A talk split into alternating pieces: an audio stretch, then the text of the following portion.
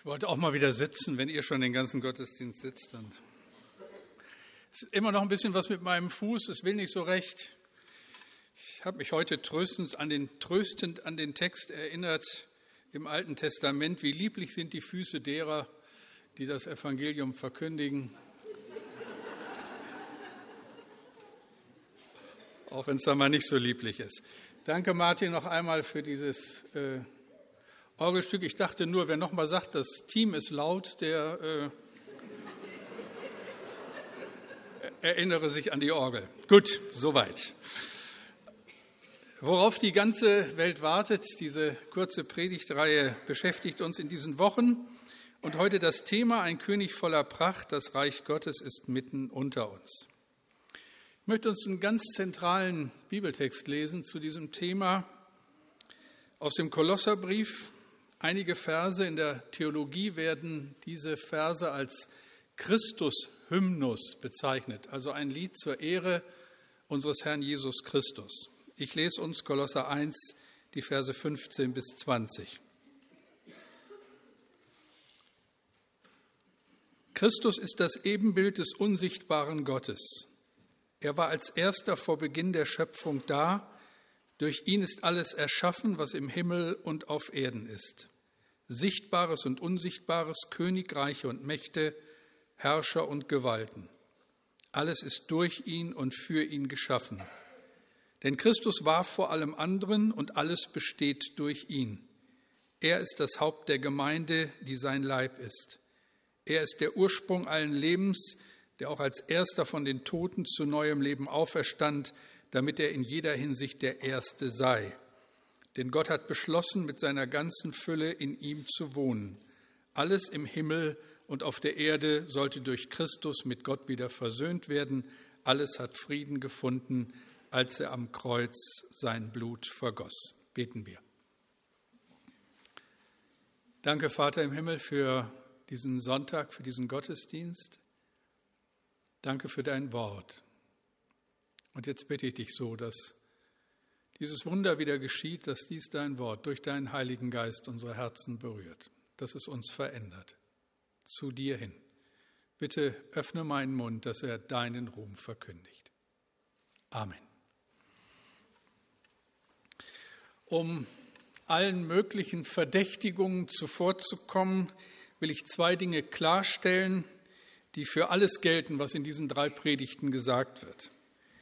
Der erste Punkt: Jesus ist der König, es ist sein Reich, nicht unser Reich. Das ist uns klar, muss aber trotzdem immer wieder bekannt werden. Jesus ist der König, wir sind seine Mitarbeiter. Aber ihr Lieben, das sind wir dann auch. Und das sollten wir nicht kleinreden. Gott hat uns einen nicht unwesentlichen Teil seiner Schöpfung anvertraut. Er hat uns nach seinem Bilde geschaffen. Ein unglaublich hoher Anspruch, eine unglaublich hohe Berufung, und hat uns zu Sachverwaltern seiner Schöpfung gemacht. Ich lese euch erstes Mose eins, siebenundzwanzig bis achtundzwanzig. Und Gott schuf den Menschen zu seinem Bilde, zum Bilde Gottes schuf er ihn, und er schuf sie als Mann und Frau. Und Gott segnete sie und sprach zu ihnen: Seid fruchtbar und mehret euch und füllt die Erde und macht sie euch untertan und herrscht über die Fische im Meer und über die Vögel unter dem Himmel und über das Vieh und über alles Getier, das auf Erden kriecht. Daraus folgt so ein vorschnelles, scheinbar demütiges: Wir werden Gottes Reich nicht aus eigener Kraft bauen können, sollte nicht der Grund sein, uns vor Verantwortung zu drücken. Natürlich baut Gott sein Reich, aber er baut es mit und durch uns. Wenn der Herr Freiwillige sucht, wenn er fragt, wen soll ich senden, sollten wir nicht sagen: Herr, hier bin ich, sende ihn. Ein zweites: Wir müssen zwischen dem endgültigen Königreich Gottes und dem, was sich jetzt schon hier ankündigt, unterscheiden. Wenn Himmel und Erde eins zusammenkommen, wenn das neue Jerusalem auf die Erde kommt, wie die Bibel sagt, geschmückt wie eine Braut für ihren Bräutigam, wenn der König kommt, dann wird Gott ein zweites Mal handeln, so wie er im Schöpfungsgeschehen gehandelt hat. Darauf warten wir noch. Aber etwas haben wir vorweg, einen Hinweis, einen unübersehbaren Hinweis, eine Vorwegnahme dessen, was kommen wird. Und das ist die Auferstehung Jesu Christi. Wie haben wir gelesen? Christus ist der Ursprung allen Lebens, der auch als Erster von den Toten zu neuem Leben auferstand, damit er in jeder Hinsicht der Erste sei. Dazu können wir nichts tun. Sorry, vielleicht ganz deutlich gesagt, wir müssten ganz schön blöde sein, wenn wir meinen, hier bei Gott assistieren zu können. Das ist sein Werk. Was ist dann unsere Verantwortung? Nun, Jesus hat uns in seine Nachfolge gerufen. Wir sind seine Mitarbeiter und unsere Aufgabe ist es, auf das Reich Gottes hinzuarbeiten. Darüber heute mehr. Noch einmal dieser letzte Vers aus erster Korinther fünfzehn, der uns ja letzten Sonntag beschäftigt hat. erster Korinther fünfzehn, achtundfünfzig. Darum, meine lieben Brüder und natürlich die Schwestern auch, seid fest, unerschütterlich und nehmt immer zu in dem Werk des Herrn, weil ihr wisst, dass eure Arbeit nicht vergeblich ist in dem Herrn. Was bedeutet das? Ihr Lieben, wir streichen nicht die Tür, die demnächst auf dem Sperrmüll landet. Wir waschen nicht ein Auto, das morgen verschrottet wird. Wir sehen keinen Rasen auf Land, das morgen bebaut wird. Sprich, wir investieren nicht in ein Reich, das morgen keine Rolle mehr spielt, auf eine Erde, die morgen vergeht, sondern wir müssen uns darüber im Klaren sein, dass unser Tun Ewigkeitsbedeutung hat. Wir sind an etwas Ewigem beteiligt. Das, was hier geschieht, korrespondiert auf irgendeine Art und Weise mit dem, was kommen wird. Als seine Mitarbeiter sind wir dabei, etwas zu schaffen, was zur gegebenen Zeit Teil der neuen Welt Gottes sein wird. Also, jede Tat der Liebe, jedes Zeichen echter Dankbarkeit, die freundliche Geste, das mitfühlende Wort, das Lied komponiert zur Ehre Gottes, die Freude an der Schöpfung Gottes, jede Minute, die du damit verbracht hast, hungrigen Kindern was zu essen zu geben, alte Menschen zu besuchen, das Evangelium zu erzählen, alles, was die Ehre Jesu auf dieser Erde, auf dieser Welt mehrt, alle diese Dinge werden durch die Auferstehungskraft Gottes in der neuen Welt von Bedeutung sein. Alles, was im Namen Jesu geschieht, in seinem Auftrag, in der Kraft seines Geistes, hier und heute, hat Bestand in der Welt, die kommt. Darum, meine lieben Brüder, seid fest, unerschütterlich und nehmt immer zu in dem Werk des Herrn, weil ihr wisst, dass eure Arbeit nicht vergeblich ist in dem Herrn. Danke, dass ihr so zuhört. Man fragt sich dann so manchmal als jemand, der sich ja intensiv damit beschäftigen darf in der Vorbereitung, verstehen Sie, was du da sagst? Ist uns die Bedeutung solcher Sätze bewusst? Da kommt man ja nicht so ohne weiteres drauf. Ich habe so gedacht, bei dem, was ich gerade gesagt habe, wenn wir das verstehen, dann geht's gar nicht anders für ein Kind Gottes als das eine, da will ich mitarbeiten, mit Schaffen am Reich Gottes, weil es ja eben nicht nur darum geht, dass hier eine Zeit lang was steht, sondern weil das, was wir hier tun im Namen des Herrn, Wirkung zeigt bis in die Ewigkeit.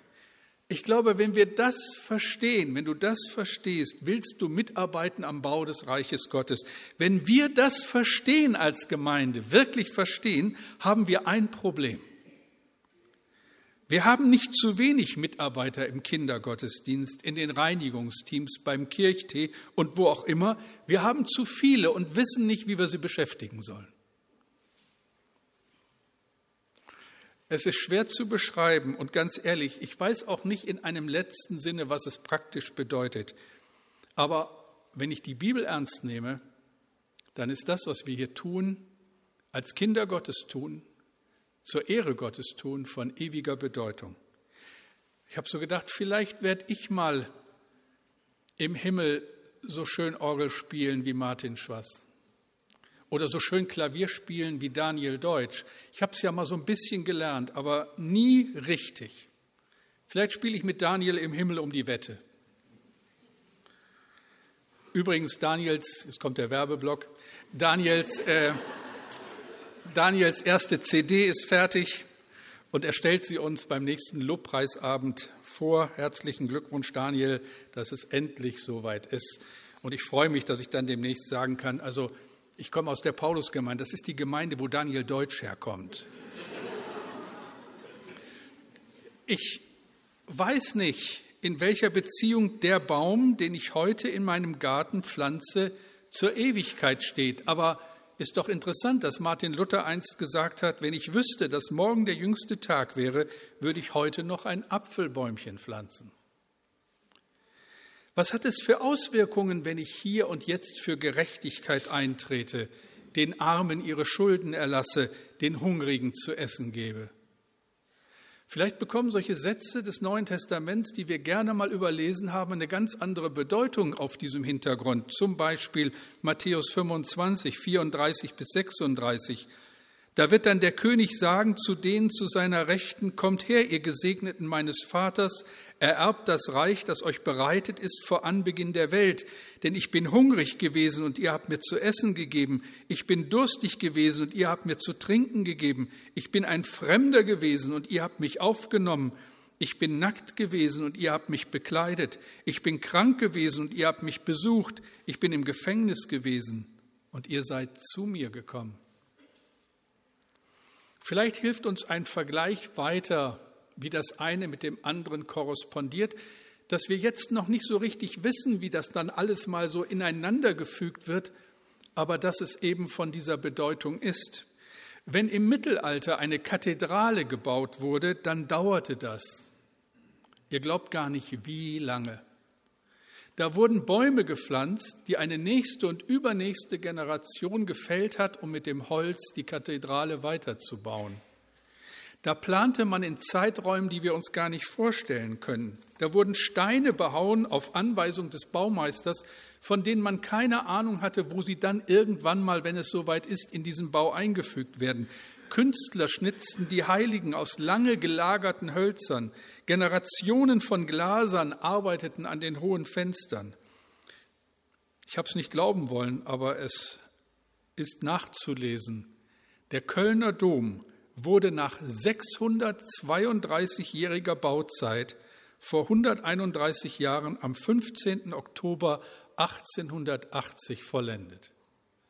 sechshundertzweiunddreißigjähriger Bauzeit.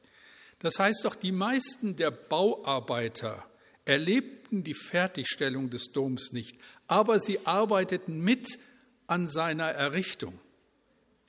Das ist nur ein Vergleich, aber er macht deutlich, was es bedeutet, dass wir in Verbindung stehen mit dem, was jetzt hier passiert durch uns und dem, was kommen wird, weil ihr wisst, dass eure Arbeit nicht vergeblich ist in dem Herrn.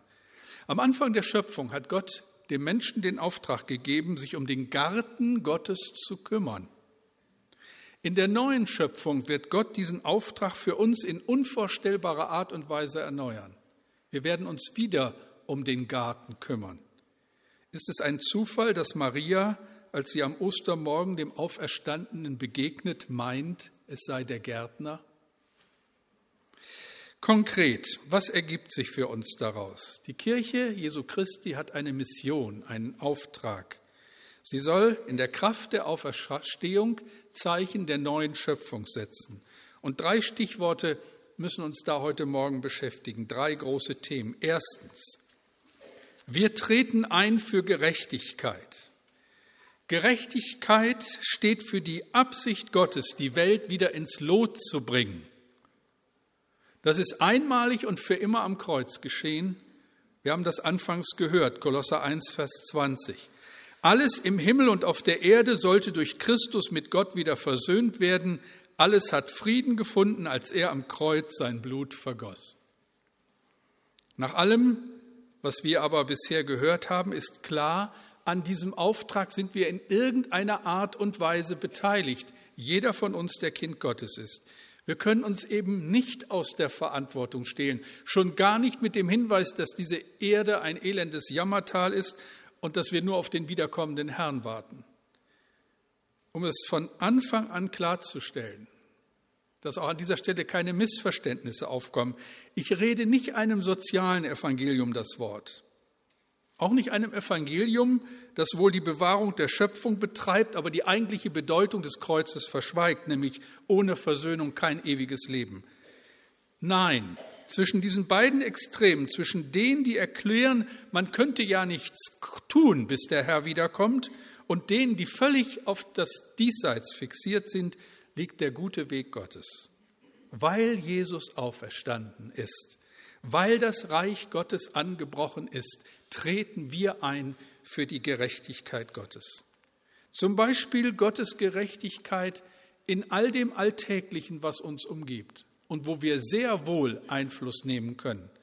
Zum Beispiel Gottes Gerechtigkeit in dem ganzen Durcheinander globaler Wirtschaftskrisen. Ihr Lieben, das gegenwärtige System, das uns so vertraut ist, entlarvt sich doch vor unseren Augen als unzureichend und ungerecht. Wir leben, das muss uns doch klar sein hier im Westen, wir leben auf Kosten der Dritten oder besser der Zweidrittelwelt. Der englische Theologe Tom Wright schreibt, das gegenwärtige System globaler Schulden ist der wahre, unmoralische Skandal, das schmutzige kleine Geheimnis oder vielmehr das schmutzige, riesengroße Geheimnis des glitzernden westlichen Kapitalismus. Wir werden von einer nächsten Generation gefragt werden, wie wir gelebt und gehandelt haben. So wie unsere Väter gefragt wurden, wie sie sich im Dritten Reich verhalten haben. Und so wie man vor zweihundertfünfzig Jahren die Christen gefragt hat, wie sie sich zur Sklavenfrage, äh, zur Fragen, Sklavenfrage gestellt haben. Was wir heute an Argumenten für grenzenlosen Gewinn hören, habe festgestellt, gleicht in verblüffender Weise den Argumenten, mit denen damals die Sklaverei gerechtfertigt wurde. Ohne Sklaven sind wir nicht wettbewerbsfähig. Ohne die Sklaven steigt die Arbeitslosigkeit. Ohne die Sklaven verarmt der Staat. Ich will euch einen Mann vorstellen, der damals quer gedacht hat, der Reich Gottes ernst genommen hat. Der wusste, dass wir Verantwortung haben und dass diese Verantwortung Auswirkungen zeigt. Ein Mann, der Jesus geliebt hat, über alles. William Wilberforce. siebenhundertvierundachtzig ist er Christ geworden, ganz bewusst. Hat sich für Jesus als seinen Herrn und Heiland entschieden. zwanzig Jahre lang setzte er sich als Mitglied des Unterhauses für die Abschaffung der Sklaverei ein. Wenn man seine Biografie liest, staunt man, wie viel Gängelei, wie viel Hinhaltetaktik, wie viel Drangsal er und seine Freunde erleiden mussten. Aber am achten Januar achtzehnhundertacht war es soweit. Der Handel mit Sklaven wurde in England verboten. Und Historiker sind sich heute einig. England ist eine Revolution mit all dem Schrecken, wie sie Frankreich erlebt hat, erspart geblieben, weil es vorher zu einer geistlichen Erweckung kam. Das kann geschehen, wenn wir zulassen, dass Gott unseren Blick verändert. Jesus ist der König, sein Reich komme, auch in unserer Zeit. Ein zweites, wir treten ein für die Schönheit der Schöpfung. Simone Weil hat einmal gesagt, dass es zwei Dinge gibt, die das menschliche Herz durchdringen können. Schönheit und Not. Und ich glaube, sie hat recht. Wenn etwas unser Herz wirklich berührt, dann ist es Schönheit und Not, wobei ich mir das Erste wünsche, das Zweite weniger. Aber auch das ist manchmal nötig. Paulus spricht in Römer acht von dieser Schönheit, einer Schönheit, die noch in den Geburtswehen liegt, aber die darauf wartet, dass die neue Welt Gottes geboren wird. Römer acht, Vers einundzwanzig. Denn auch die Schöpfung wird frei werden von der Knechtschaft der Vergänglichkeit zu der herrlichen Freiheit der Kinder Gottes. Ich bin in sehr engen christlichen Kreisen aufgewachsen. In Zeiten, wo so die Vorstellung geherrscht hat, dass gute Christen keine Künstler und gute Künstler keine Christen sein können.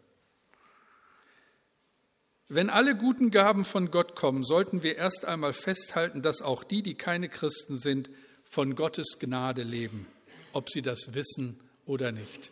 Von Gott kommt alles Gute. Und wir sollten festhalten, dass die Künstler, die Christen sind, umso nachhaltiger mit dieser, Gott, mit dieser Gabe Gott dienen können.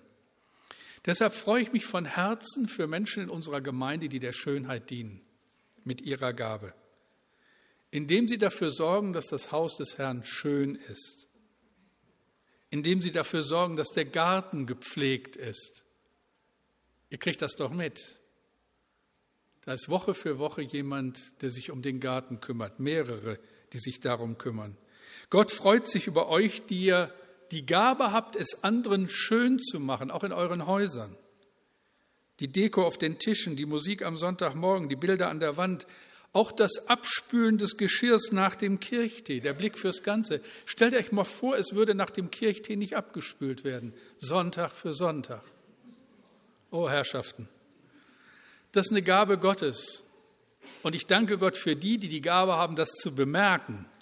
Es soll auch solche geben, die es nicht bemerken. Die sind an dieser Stelle unterbegabt. Aber das müssen wir jetzt, das müssen wir jetzt nicht vertiefen. Was ich sagen will ist, die Schöpfung spiegelt die Schönheit Gottes. Sie spiegelt die Schönheit des Königs. Deshalb singen wir, alle die Schönheit Himmels und der Erde ist verfasst in dir allein. Nichts soll mir werden lieber auf Erden, als du, der schönste Jesus mein.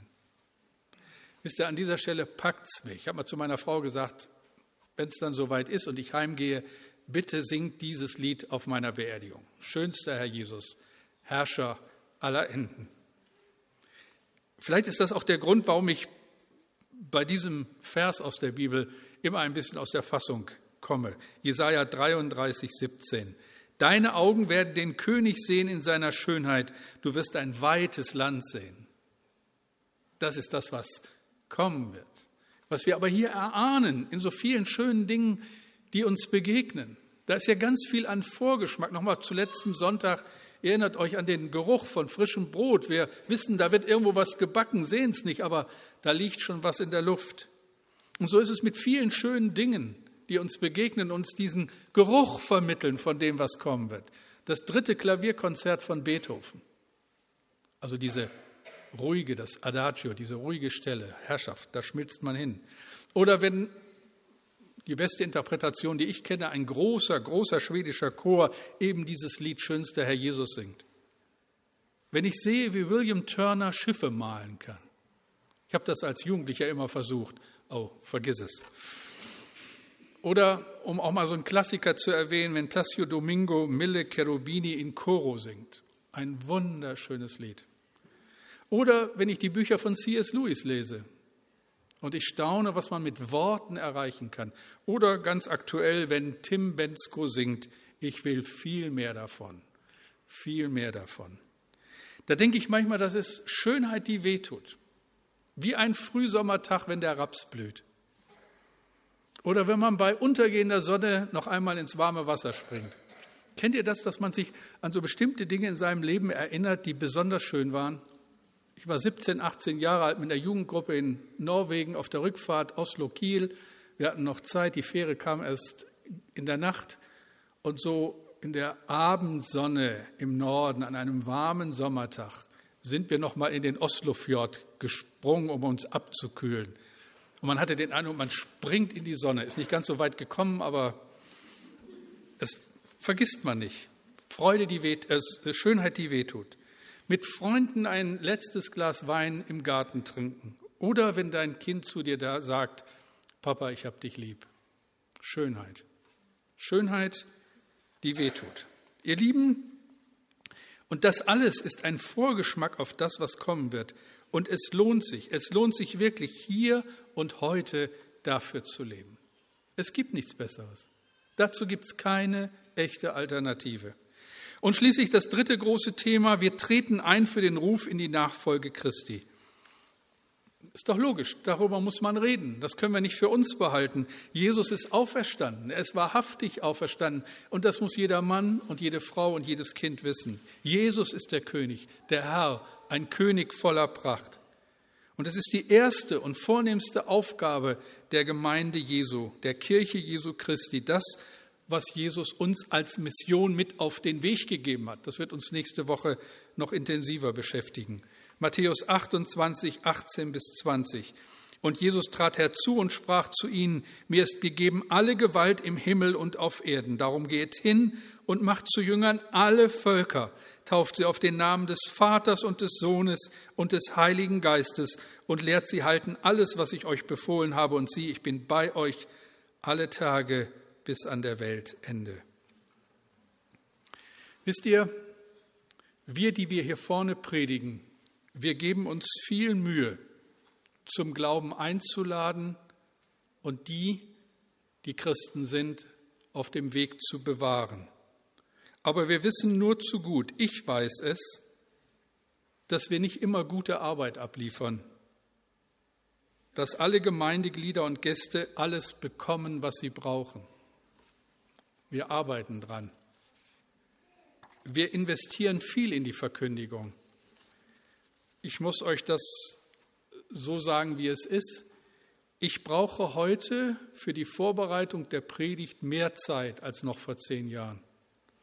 Eigentlich sollte ich es doch können, nach zweiunddreißig Jahren.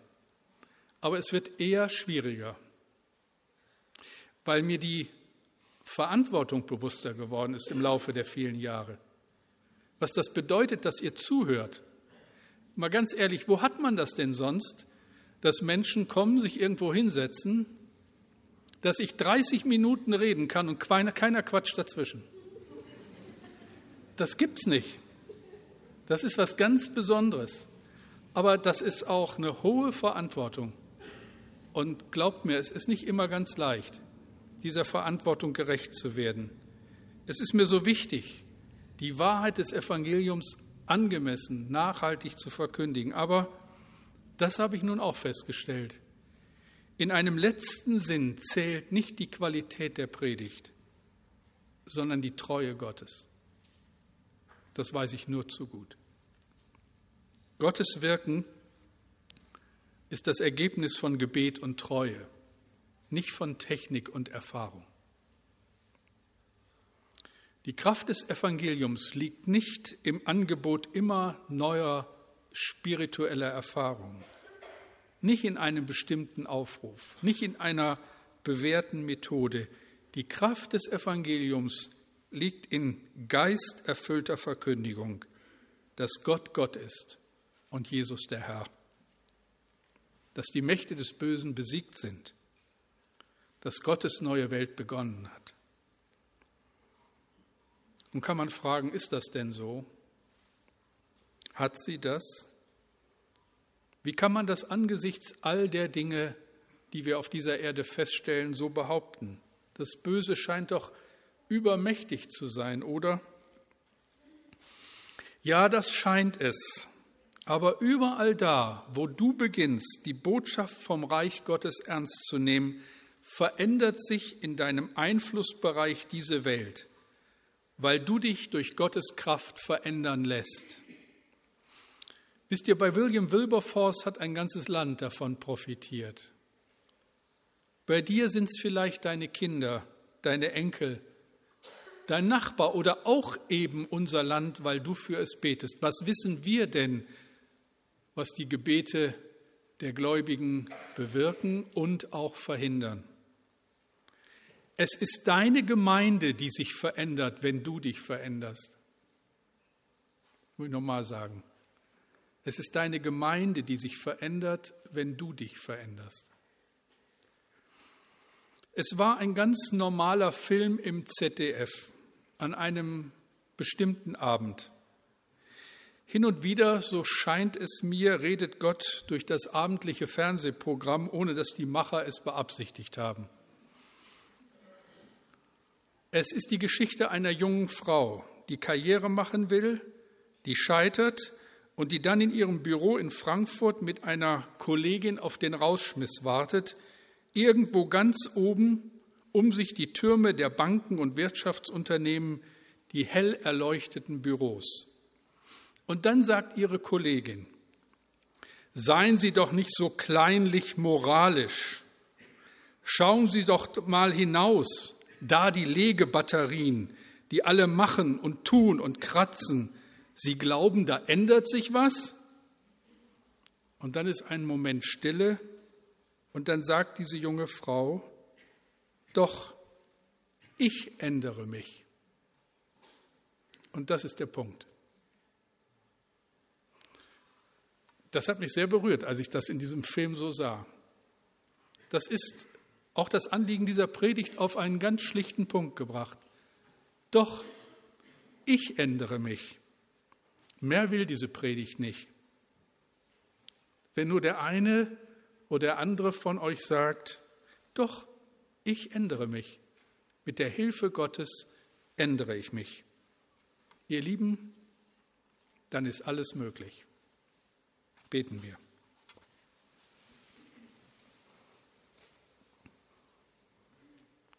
Danke, Herr, dass das Reich Gottes mitten unter uns ist. Und vergib, wo wir das unterschätzt haben. Wo wir uns mit viel zu wenig zufrieden gegeben haben. Bitte lass es so sein, dass dein Reich mehr und mehr Gestalt annimmt, auch in unserem Land. Nicht nur irgendwo in der Ferne, wo wir dann von hören, hören und staunen. Lass es auch so in unserem Land, in unserer Stadt geschehen. Und danke für alles, was wir an Aufbruch sehen dürfen. Danke für die Menschen, die sich rufen lassen, die sich verändern lassen und die dadurch auch diese Welt verändern. Bitte, Herr, lass es so sein, dass dein Reich kommt und dein Wille geschieht. Immer wieder. Danke für dein Wort. Amen.